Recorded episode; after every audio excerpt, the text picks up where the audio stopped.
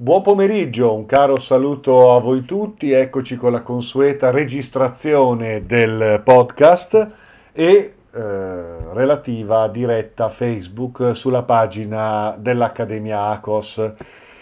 Vi ricordo che mi potete scrivere info-carlodorofatti.com per mandarmi le vostre domande e le vostre proposte di argomenti. Io sono sempre contento di ricevere le vostre email che mi danno lo stimolo per trattare i più diversi temi attorno agli argomenti che tanto ci appassionano, la ricerca interiore, la meditazione, l'esoterismo, le grandi tradizioni spirituali, i maestri, alcuni concetti che è bello anche considerare e sviscerare insieme. Quindi continuate a scrivermi, vi ricordo che ripartono le attività dell'Accademia, ormai ci siamo sia a Brescia sia a Napoli con i gruppi in formazione, eh, i vari seminari, gli incontri, anzi vi ricordo che a Brescia domenica eh, 3 novembre avremo una giornata dedicata al Tantra e all'alchimia sessuale, quindi da quelle che sono le grandi tradizioni dell'erotismo sacro fino ad arrivare a quelle che possono considerarsi le tecniche per la mutazione alchemica delle energie vitali, molto interessanti, argomenti straordinari. A Napoli il 27 invece tratteremo proprio dell'argomento della magia in quanto arte e scienza della vita, arte e scienza per eh, vivere la vita in conformità con la propria natura reale, quindi temi molto belli, molto interessanti, molto profondi. E a Terni abbiamo incominciato le serate di meditazione del mercoledì, potete ancora inserirvi. 339 45 22 858 per informazioni e prenotazioni, meditazione serale ogni mercoledì sera a Terni e eh, vi ricordo di consultare il sito carlodorofatti.com con il calendario, gli eventi e tutte le informazioni che potrebbero ri- eh, riguardare i nostri, i nostri eventi. Veniamo subito alle domande di oggi. C'è una domanda sempre molto molto molto interessante che ci manda una, una cara amica e mi chiede di affrontare l'argomento della, mm, della sacralità della prostituta, la prostituta sacra nelle grandi tradizioni esoteriche del passato, però mi parla anche del concetto della prostituzione oggi come, come scenario esogeno, consumistico, di sfruttamento, quindi una, uno, uno scenario estremamente misero, inquietante, patologico, a volte criminale e quindi mi chiede anche eh, quale messaggio si può dire a chi cerca nella prostituzione una risposta al proprio vuoto. Quindi trattiamo l'argomento della prostituzione ovviamente eh, su due fronti diametralmente opposti, cioè da un lato quelle che erano nel passato le grandi tradizioni della sacerdotessa sacra, della prostituta sacra, prostituta significava che significa donna libera, libera dai vincoli del matrimonio, libera dai vincoli della prole. Ai tempi la prostituzione sacra che troviamo in tutte le grandi civiltà, tutte le grandi tradizioni antiche, in tutte le grandi tradizioni esoteriche, eh, la tradizione è quella della donna come guida, è quella dell'erotismo come dimensione sacra, capace di liberare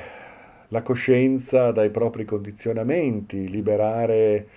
lo spirito come processo di ascensione, come processo di trasmutazione alchemica delle energie vitali, eh, orientando correttamente le quali si potevano eh, stimolare delle facoltà interiori, delle facoltà soprannaturali. La prostituta viveva presso i templi e accoglieva i pellegrini, accoglieva gli iniziati, iniziava i novizi e gli adepti uh, all'arte dell'amore, all'arte sacra del corpo e dello spirito. Sono ovviamente tradizioni che potremmo avvicinare al concetto di tantrismo, senz'altro, al concetto di quelle vie che vedono nell'erotismo, nel sentimento, ma soprattutto nelle energie del corpo come quello spirito da risvegliare nella materia, attraverso la materia, attraverso la sensorialità, laddove la passione non è qualcosa di, eh, di sporco, di, di, di basso, eh, di peccaminoso, ma anzi la passione erotica, la passione carnale è qualcosa di poetico, è qualcosa di, di, di, di estremamente liberatorio eh, che racchiude il grande segreto, no? il grande arcano, l'arcana arcanorum di tutte le grandi scuole esoteriche era proprio il segreto della magia sessuale, cioè nella sessualità riconoscere un'energia straordinaria, preziosa, misteriosa, tutelare, da saper gestire correttamente eh, attraverso la sua espressione orientativa, corretta e attraverso anche sua, il suo contenimento, perché no? Quindi le varie vie di via umida, di via secca, le varie fasi della vita dove si possono esplorare diverse discipline che riguardano l'alchimia dell'eros e del sesso. Una sessualità quindi libera, volta al piacere dei sensi in quanto esperienza estatica, esperienza celebrativa della vita. Quindi niente di peccaminoso, nulla di criminale, nulla a che fare con la malizia, lo sfruttamento, la, la, la, misoginia, anzi la prostituta sacra era una sacerdotessa, eh, apparteneva a un livello molto alto nel, nella, nella, gerarchia sociale. Teniamo conto che il concetto della donna come oggetto, eh, la donna come essere inferiore, da, da limitare nella sua espressione, da usare come schiava, come domestica, come serva dell'amore. Ecco, questi aspetti nella società prendono piede con lo sviluppo delle società patriarcali e con l'avvento e il, l'evoluzione delle religioni patriarcali, quindi le religioni del Dio Padre Padrone, religioni sia politeiste e poi soprattutto monoteiste che vedono nel Dio maschio, di solito un Dio prepotente, vendicativo, irascibile, dominatore, eh, un Dio guerriero, un Dio che premia e castiga, un Dio che crede, che chiede, che chiede devozione, chiede sacrifici. Ecco, quel Dio è il, il Dio che poi diciamo eh, inculca nella società l'idea delle caste, l'idea della gerarchia, l'idea del maschio guerriero, signore, potente, padrone che dispone della donna. Eh, la donna viene vista quindi come qualcosa di inferiore, qualcosa di, di, di, di anzi proprio nel, nel, nel, fatto che nella donna esista il grande mistero della vita e quindi dell'iniziazione, ecco che la donna è qualcosa che va va combattuto, va, va, va avversato, perché ostacola quello che è il processo devozionale che il Dio chiede in maniera esclusiva e totalizzante, quindi ciò che distoglie da Dio, ciò che distoglie dal successo del maschio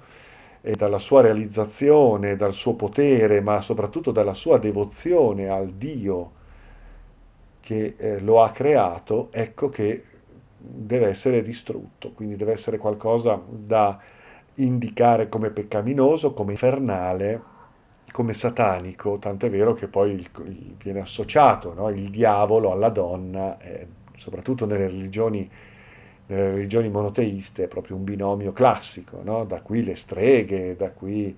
eh, l'idea del peccato, l'idea della tentazione, la seduzione come processo di smarrimento, eccetera, eccetera. Poi, certo, è chiaro che in una società siffatta il reprimere la libertà sessuale, l'impulso sessuale, l'erotismo, eh, sradicandolo dalla sua sacralità e dalla sua bellezza, produce poi dei fenomeni reattivi distorti ed ecco allora che nasce la sessualità deviata, quella della masturbazione dipendente, quella della prostituzione in quanto sfruttamento e abitudine clandestina e vizio, eh, come la sessualità, come, come sfogo, ecco allora che nascono poi tutti i vari connubi, no? il senso del possesso, la gelosia, l'invidia e allora il contratto matrimoniale, il contratto familiare. Quindi vedete come eh, dalle società maschili e maschiliste eh, nasce quella misoginia che fa della donna un, di giorno un ente da condannare e dominare e asservire. E di notte eh, il vizio eh, invece è clandestino attraverso il quale si sfogano quelle repressioni malate, patologiche, che poi diventano ancora peggio, diventano pedofilia, diventano varie forme poi di, di, di distorsione, la dipendenza dalla, dalla, masturbazione, la dipendenza dalla pornografia, la prostituzione come fenomeno di mercato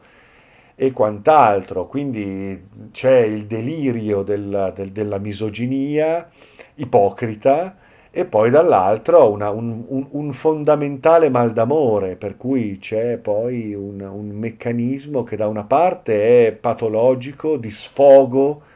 criminale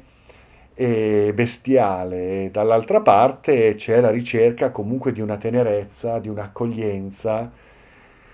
che solo nella clandestinità del rapporto con la prostituta, che torna ad avere una sua strana, curiosa sacralità, sebbene poi a volte appunto coinvolta in un, in un mercimonio criminale e, e terribile, però diciamo che poi eh, di fatto la prostituta torna ad avere una sua sacralità nel momento in cui rappresenta un riferimento di tenerezza e di accoglienza che altrimenti nell'ambito domestico, viziato poi dalle storture del, del, del perbenismo sociale, del, delle convenzioni sociali, ecco, in famiglia non si trova, no? per cui la famiglia che limita, che blocca il contratto matrimoniale esclusivo, spesso diventa una prigione, spesso diventa qualcosa che, che, che, non asseconda la libertà personale, ecco allora che da lì poi si cerca qualcos'altro anche come, come, come elemento terapeutico, a volte anche molto tenero, molto delicato, molto, molto ehm, ingenuo, molto innocente nel migliore dei casi. Poi è chiaro che poi parliamo della prostituzione, quella criminale, che diventa sfruttamento, diventa qualcosa di veramente terribile, no? Eh, così come terribile è lo sfogo bestiale di chi mm, non vede che nel sesso una valvola liberatoria delle proprie nevrosi nate ovviamente in seno ad una società nevrotica, ok? Quindi c'è del patologico e anche la, la misoginia naturalmente produce, produce questo, questo, genere di, di, di, fenomeni, ma dietro la misoginia abbiamo ovviamente un, un discorso molto più complesso che può essere analizzato dal punto di vista sociale, antropologico e della storia delle religioni. Quindi la donna, il femminile, l'autismo sono dimensioni sacre dal punto di vista dell'esoterismo, ma prima di arrivare a quello bisogna mettere ordine, fare ordine, fare pace con la dimensione del sesso, risolvere tutte quelle nevrosi che diventano tabù, paure, eh, repressioni da affogare, distorsioni del pensiero e delle energie corporee. Ecco, bisogna riordinare un po' tutto questo, curare tutto questo e solo dopo, una volta che siamo usciti dalle, dalle ipocrisie, dalle, dalle, dalle brutture, dalle patologie, allora eventualmente si potrà riprendere a parlare di magia sessuale, di erotismo, di erotismo sacro, di alchimia, eccetera, eccetera, perché poi anche la spiritualità, anche le, le espressioni dell'esoterismo spesso sono diventate delle grandi facciate per fare poi le, le, le peggio cose, per nascondere poi il fatto di poter comunque ancora una volta fare i furbetti e, e avere il proprio harem e sfruttare le persone e ingannarle e intortarle con l'idea della seduzione esoterica, ecco, a volte succede anche quello, quindi bisogna assolutamente recuperare una dimensione pulita, innocente, corretta della, della sessualità, del sentimento, dell'erotismo, liberarlo da condizionamenti, tabù e perversioni, recuperare il senso del maschile e del femminile, dell'uomo e della donna eh, nel suo rapporto con, con l'amore, fondamentalmente e con quelle energie carnali che comunque rappresentano effettivamente la base per una sublimazione, questo è vero, eh, alchemica eh, di carattere spirituale. Questo lo troviamo sia nelle vie che prevedono l'espressione sessuale come esperienza dei sensi, saturando i quali poi si arriva ad una trascendenza, eh, alle vie secche che invece prevedono un contenimento, ma è un contenimento basato sull'acquisizione di tecniche precise, perché poi questo contenimento possa orientare queste energie che non devono ovviamente essere mortificate, non devono stagnare, ma devono essere invece orientate attraverso dei processi yogico-tantrici individuali, interni, perché possano irrorare i nostri centri superiori, ma tutto questo avviene attraverso un esercizio del corpo che impara a ri- riorientare le proprie dinamiche fisiologiche.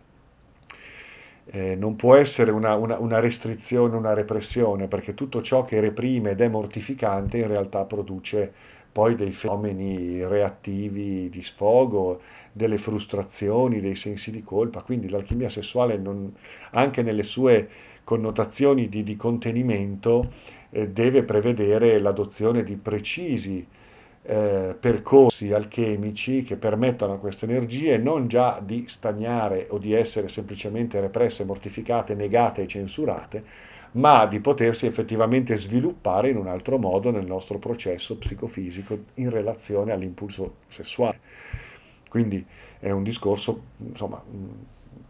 poderoso questo. Infatti ne parleremo, infatti domenica 3 novembre a Brescia parlerò proprio di questi temi e fornirò anche delle tecniche di gestione consapevole delle proprie vie sessuali, siano esse espresse, siano esse contenute. Poi questo dipende uno cosa, cosa, cosa sente di fare, ma anche in quale età della sua vita si trova, no? perché poi ci possono essere anche età diverse che prevedono anche lo sviluppo di un erotismo a livelli diversi, con una carica diversa, eccetera, eccetera. Quindi questo è un po' il, il, discorso in generale. Certo, la pornografia, la prostituzione può diventare una dipendenza. Io mh, ho registrato un webinar proprio sulla pornodipendenza, in questo caso parlo in particolare della pornografia online e della masturbazione come abitudine ossessivo e ossessivo-compulsiva. Però c'è un webinar, se andate in carlodorofatti.com nella sezione corsi online, c'è proprio un corso sulla pornodipendenza e alcuni suggerimenti per uscire da queste dipendenze. Poi la pornodipendenza è una dipendenza classica che come tutte le dipendenze nasconde dei meccanismi ben precisi, no? Che portano poi al, alla, alla, dipendenza. Ovviamente bisogna parlarne con un medico, con uno psicoterapeuta, con, un, con uno psicologo, con qualcuno abilitato e legittimato anche a darvi dei consigli e dei percorsi terapeutici precisi. Io mi limito a esprimere qualche consiglio, qualche suggerimento in base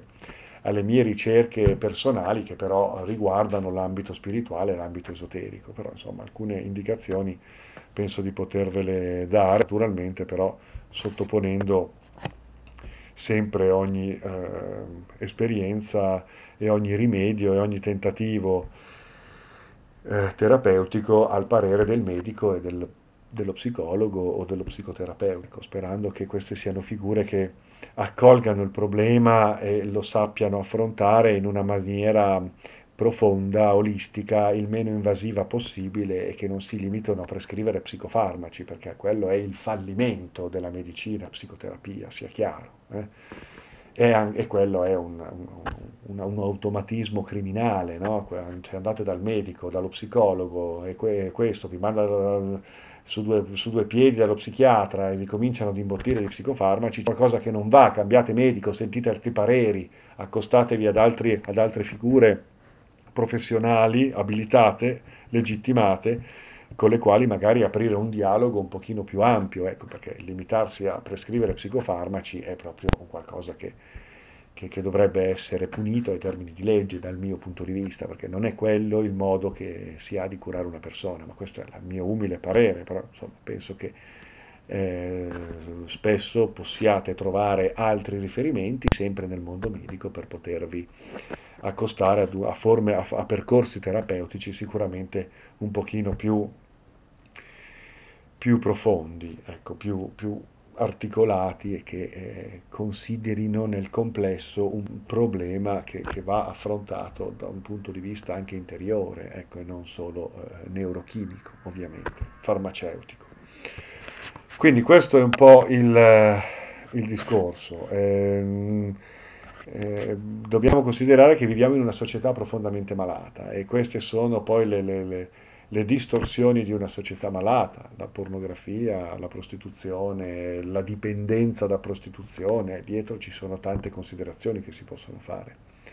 Ok, non è così semplice il problema perché non è così semplice la nostra mente e non sono così semplici le nevrosi alle quali veniamo sottoposti. Dietro ci possono essere problemi familiari, drammi familiari, eh, problemi nell'infanzia, problemi con genitori, possono esserci problemi di stress, possono esserci carenze affettive gravi, possono esserci profonde carenze eh, esistenziali che poi purtroppo si traducono o in una dipendenza tutto sommato innocente o in qualcosa di veramente più, più, più violento, più patologico fino ad arrivare poi a, a, a, parlare di quello che è il mercato di tutto questo, che evidentemente è un fenomeno criminale, assolutamente. Però sono tutte conseguenze di una società profondamente malata,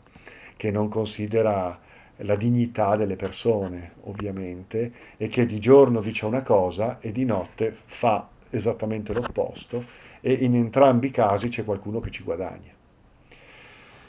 Va bene, detto questo, proseguiamo con un altro argomento. Allora, l'argomento che intendo approfondire, ti chiedo un consiglio, testi che spiegano il significato del movimento. Il significato del movimento, il ciclo orario che cosa significa, l'antiorario, camminare in avanti, camminare di lato, saltare, accovacciarsi, qual è il significato del movimento. Anche questo è un argomento molto bello, molto ampio, molto complesso si trovano dei libri, sì, bisogna leggerne tanti perché ci sono alcuni libri sullo yoga, alcuni libri sulle meditazioni dinamiche, alcuni libri sulla danza e le varie forme e espressioni di danza e di danza sacra, oppure i testi che riguardano anche il magismo, la, la, la, ritualità magica, no? che prevede precise deambulazioni, movimenti, gesti, formule. Il corpo è un laboratorio alchemico straordinario, è una centralina di energie, è il punto di convergenza di più nature, da quella umana animale a quella divina, a quella spirituale, quindi il corpo è irrorato di energie straordinarie, eh, ci sono dei punti precisi che rappresentano eh, accessi a delle facoltà precise e a delle funzioni esistenziali e spirituali specifiche e da qui quindi tutta la tradizione delle nadi, i meridiani, i chakra, le microlinee, i flussi temporali e tutto quello che interfaccia il nostro corpo fisico con le dimensioni trascendentali. E il corpo in movimento è un disegno magico tridimensionale che nel tempo traccia, richiama, muove. Pensate ai mudra, pensate alle asana dello yoga o ancora meglio a, proprio alle danze sacre, alle arti marziali che nelle loro forme, nei loro kata, non solo simulano un combattimento, ma anche sono pensate per sviluppare nel corpo certe energie. Nella tradizione orientale si parla molto del chi come um, energia vitale che viene coinvolta nell'arte marziale. No? E ovviamente c'è una ehm, gestualità e una mobilità alchemica, cioè si va proprio a stimolare certe funzioni del corpo, e poi c'è una gestualità e una mobilità simbolica, cioè si va attraverso il corpo a eh, creare delle corrispondenze, delle analogie allegoriche e, e simboliche per rappresentare qualcosa, da qui tutta la tradizione del teatro sacro, ok? La rappresentazione magica, il teatro magico. Eh, che dire, l'argomento è complesso, io lo tratto, non ho mai fatto un seminario solo su questo, perché tratto di alcune cose quando parlo di meditazione o di yoga, tratto di alcune altre cose quando si parla di ritualità e di eh, magismo, altre cose ancora quando si parla di alchimia interiore, quindi devo dire che sì, sarebbe anche una bella idea fare un seminario sul corpo in movimento, quali sono le energie, le forze, le espressioni del corpo in movimento, un fenomeno straordinario perché il corpo non è solo il tempio dell'anima, ma è a sua volta manifestazione dell'anima, è a sua volta manifestazione della coscienza. Non è solo un involucro abitato da qualcosa, è a sua volta espressione di quel qualcosa di trascendentale, di sublime. È a sua volta il precipitato energetico dell'archetipo della vita, ok? Quindi cosa possiamo dire? Possiamo dire che tutti quelli che sono i movimenti rotatori ehm, in senso orario, ad esempio, cercano un allineamento con le geometrie della natura e i fenomeni della natura. E di solito rappresentano degli avvitamenti eh, all'interno, all'interno, in contatto con la terra tutto quello che è antiorario invece cerca delle asimmetrie, magari per uscire anche da certi cicli naturali, per produrre e sviluppare qualcosa di trascendentale, qualcosa che va oltre i processi naturali. Eh, in questo caso c'è un, eh, una, un'ascensione dalla Terra verso uh, delle, delle correnti energetiche eh, celesti, uraniche, iperuraniche, quindi il movimento antiorario è qualcosa che cerca una, una asimmetria attraverso la quale entrare negli interstizi della natura per produrre un significato superiore, per produrre qualcosa di diverso. Eh, I movimenti in avanti sono proiettivi, i movimenti indietro sono ricettivi, i movimenti di lato cercano delle sintonie su quella eh, piano astrale, orizzontale, eh, quella, quell'ecosistema di forze che sono entità di carattere eh, comunque umano o elementale o, na- o naturale. Eh, quando invece ci si proietta in alto, anche attraverso dei salti, si cerca invece qualche cosa di soprannaturale, quindi un'interazione superiore, quando lo sguardo è rivolto verso l'alto e si è protesi verso l'alto, e verso il profondo si cerca una geometria verticale, quando invece ci si muove lateralmente si cerca una geometria laterale. I movimenti verticali sono propri dei magi e dei mistici, i movimenti verticali sono propri degli sciamani, ok? Eh, che dire, eh, mm, ci sono i movimenti che seguono una certa geometria coreografica all'interno di un tempio strutturato per rappresentare simboli- simbolicamente l'universo. Allora si seguono certe direzioni che di solito hanno a che fare con i punti cardinali e anche qui di solito, ecco, quando si inizia un cammino ci si volge a est dove il sole sorge, eh, oppure a ovest nel momento in cui vogliamo lasciare tramontare quelle parti di noi che vogliamo lasciare andare e che vogliamo superare ci si rivolge a sud quando si cerca nel profondo il significato di ciò che sta dietro l'apparenze e la materia e i mondi della manifestazione. Ci si rivolge verso nord quando invece si cerca di comprendere le leggi delle, dell'universo e delle sue manifestazioni. A volte si è nel centro, a volte siamo noi il nord verso il sud e viceversa è molto ricca la possibilità, perché poi ci sono i gesti delle mani, eh, i passi,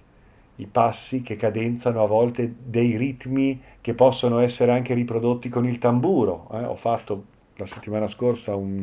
una diretta Facebook proprio sull'uso del tamburo e sul, sull'uso dei ritmi. Questi ritmi possono essere replicati con i passi e quindi a ogni ritmo, ogni ritmo anche eh, replicato con i passi corrispondono poi dei centri energetici precisi nel corpo.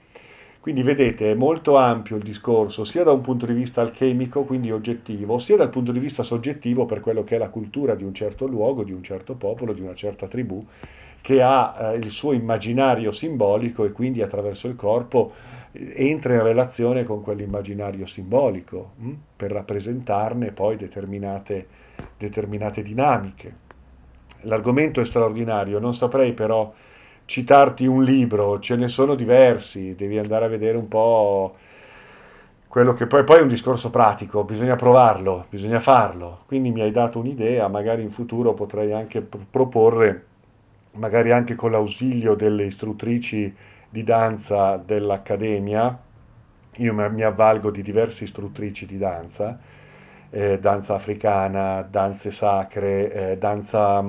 eh, moderna nelle sue espressioni più moderne, proprio per indagare il corpo, no? liberarlo, sentirlo, celebrarlo, muoverlo. Ehm, quindi potrei magari creare un, un, un'esperienza pratica proprio sul, sul, corpo, sia dal punto di vista della danza, ma anche dal punto di vista della meditazione, dei mudra e anche del magismo. Quindi all'interno di un cerchio magico o di figure magiche, secondo la tradizione del magismo eh, anche occidentale, no? rappresentativo, cerimoniale, simbolico, ecco, capire com- come ci si muove all'interno di un tempio, possiamo fare anche l'esempio di come ci si muove all'interno di un tempio massonico, per esempio, no? poi per carità la massoneria io non voglio averci niente a che fare, non ho niente a che fare, non mi interessa, però effettivamente al suo interno ci sono dei, dei nuclei interessanti di conoscenza, a volte molto ben espressi e, e, condotti, altre volte puramente così eh, coreografici, però diciamo che eh, c'è una logica nella deambulazione all'interno di un tempio, no? come avviene la deambulazione all'interno di un tempio di ispirazione taoista o zen o, e, e come avviene invece la deambulazione all'interno di un tempio greco o egizio. Eh, ci sono delle cose interessanti perché nel Tempio ci sono poi aree di potere, ci sono zone, ci sono luoghi che devono essere raggiunti in un certo modo, camminando in avanti, camminando all'indietro, seguendo certi, certi percorsi. Pensate anche al, al percorso della spirale, la spirale destrorsa, la spirale sinistrorsa. Ci sono anche lì dei percorsi energetici. Il labirinto, bellissimo, il labirinto è un, un, un'esperienza magica di grande introspezione di grande valore. Eh, pensate ai giardini sacri, anche nel nostro Rinascimento, no? quelle ville stupende con quei labirinti fatti di siepi. Ebbene, il labirinto ah, è anche lì un tema bellissimo da raccontare, il labirinto, come nasce, quali sono i labirinti più famosi, perché hanno un, un, significato, quali sono i circuiti che innescano nel nostro corpo, che innescano nella nostra psiche. Sono argomenti bellissimi, però ecco, io adesso ti ho dato qualche cenno, poi però bisogna, bisogna anche provare, bisogna anche sentire, ok? È molto difficile se no, ta, ta, ta, vai di lì, vuol dire quello, vai di là, vuol dire quell'altro. Magari no, magari proprio tutto il contrario, bisogna vedere qual è il contesto, qual è,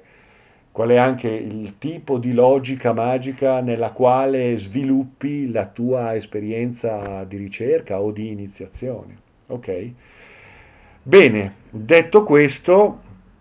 io ringrazio tanto tutti e vi do appuntamento alle, alle, prossime dirette. Io faccio sempre la diretta sul mio profilo alle due e mezza al giovedì, verso le due e mezza, tre, e di solito la diretta sulla pagina dell'Accademia al venerdì, rispondendo in particolare alle vostre domande. Grazie a tutti e